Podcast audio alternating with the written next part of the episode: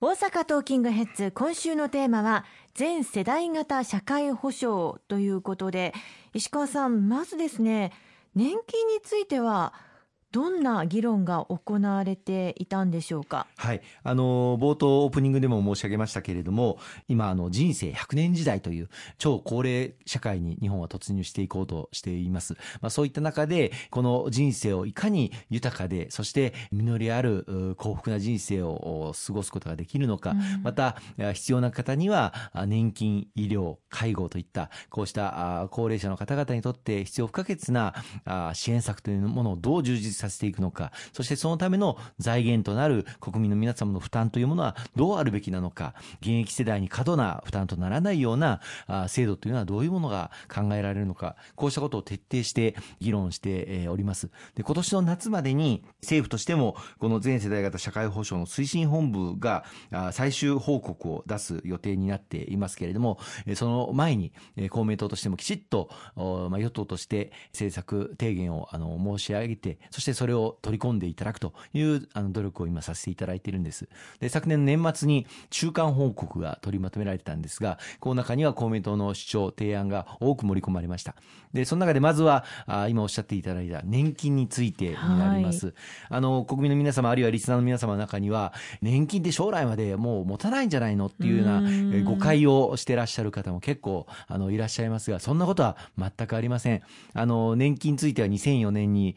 えー大きな改革を、まあ、当時公明党の坂口力、我々の大先輩ですけれども、さんが厚生労働大臣として年金の大改革をあの行わせていただきました。まあ、その時に100年安心プランということをあの訴えさせていただいたんですけれども、これは何かというと、年金の制度が100年後においてもきちっと持続をしている、これを担保する制度改革をさせていただいたんですね。はい、それまではその100年後まで見据えて、制度を持続的に維持させていくというような制度にはなっていなかったんですけれども、その大改革によって5年に一度年金の財政状況がちゃんと100年後まで持続されるということをその制度の中に盛り込むことにいたしました。で、その財政がちゃんと持っているかどうかということを検証する、そういう仕組みを入れたんですね。その時の出生率、あるいは出生率の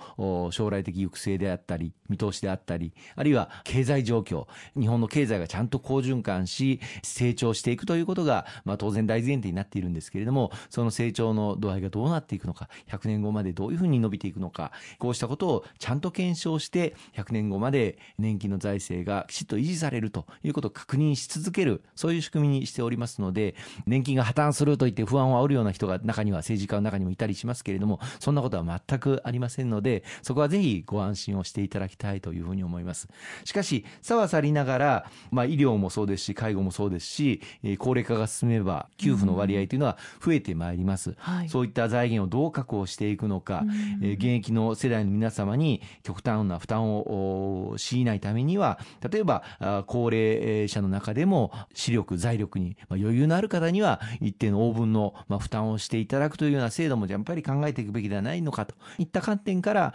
今議論をさせていただいております。でその中で年金については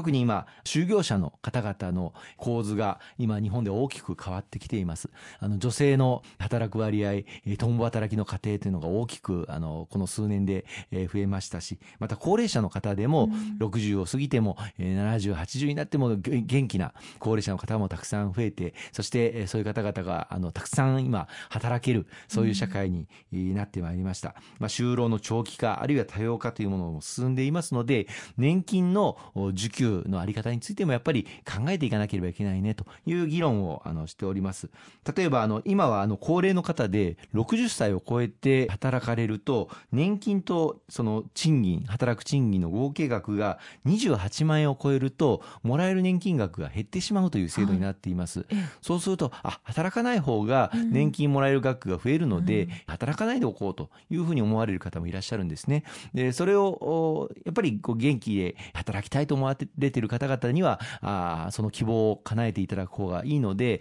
今回この月28万円を超えると年金が減る制度について、60歳から64歳についても47万円を超えた場合だけ年金が減るという形にさせていただきました。この47万円というのは65歳以上の方が働かれる場合に賃金と年金の合計額が47万円を超えると、まあ、年金額が減るという制度なんですが、これに揃えさせていただいたというのが一つ目の改革です。で、またあの、年金をいつから受け取ることができるのかという制度で、今あの、65歳からがまあ原則なんですけれども、ご本人が希望される場合には、70歳まで受給開始年齢を後に繰り下げることが可能になっています。で、繰り下げた場合には、受け取る年金額が増えるという仕組みなんですが、今その70歳を超えてもまだ働くから、まだ受け取らなくていいよという方もいらっしゃるんですね。で、今回はその70歳まで繰り下げることができる制度を75歳まで年金の受け取り、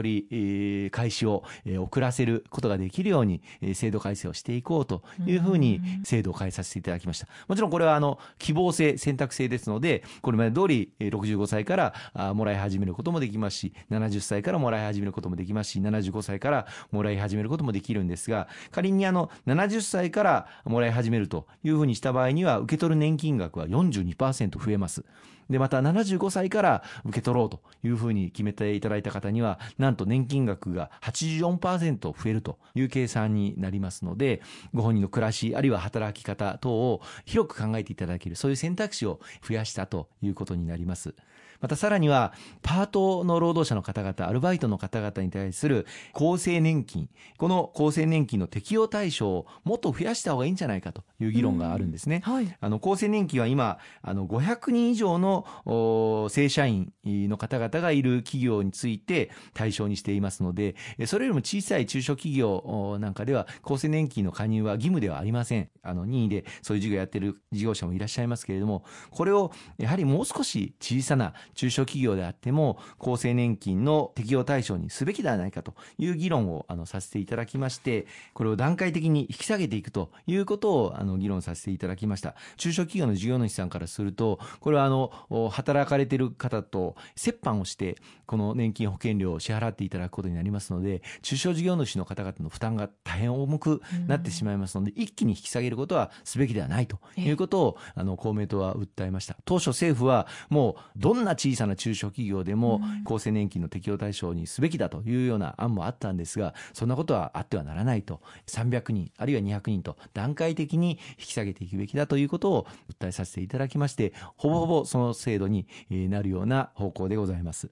そして次に医療に関してはどうでしょうか？はい。あの、医療についてはまだ最終的なあの結論が出ている状況ではありません。75歳以上の後期高齢者の方々の窓口負担については、今は原則1割負担ということになっています。はい、70歳から75歳の方々は、窓口負担は原則2割負担になっていますので、この70歳から75歳の方々が75歳以降になっても、2割負担のままにしていってはいいんではないかという議論が政府の中であったんです。しかし、あの、公明党としては、この原則1割負担というものを維持すべきだと。で、ただ、まあ、全員が全員1割負担というのも、やはり今後の将来のことを考えると、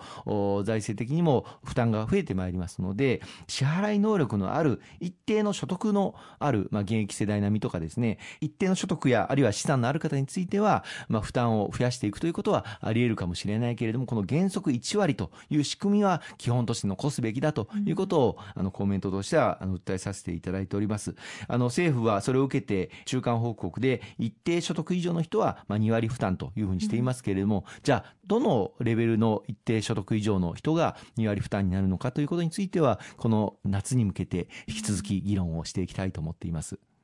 そして介護についてはいかがでしょうか？はい、介護についても今高所得者あの所得の高い方については介護サービスの利用者負担額の上限額というものを引き上げる方向で議論がなされています。今は年収380万以上の方が現役並み所得として一括りにされて上限額はあの4万円というふうになっていますけれども年収が383万円以上が一括りに全員になっているんじゃなくてそれよりもたくさん年収もらっている例えば年収1000万を超えるような世帯の方と、うん、えー、全く同じ扱いというのはおかしいんではないかということから、間に区分を設けて、380万以上の方の次に年収770万以上の方、そして年収1160万以上の方、それぞれで負担の上限額を区分をしていこうと。で、実はこれは医療保険においては同じように、えー、段階を設けて区分をしておりますので、うんはい、まあ、介護保険の分野でも、まあ、一括りで年収380万以上の方が全員同じということではなくて、高齢者の方でも高所得を得ている方については、やはりそれなりの応分の負担をしていただくべきではないかと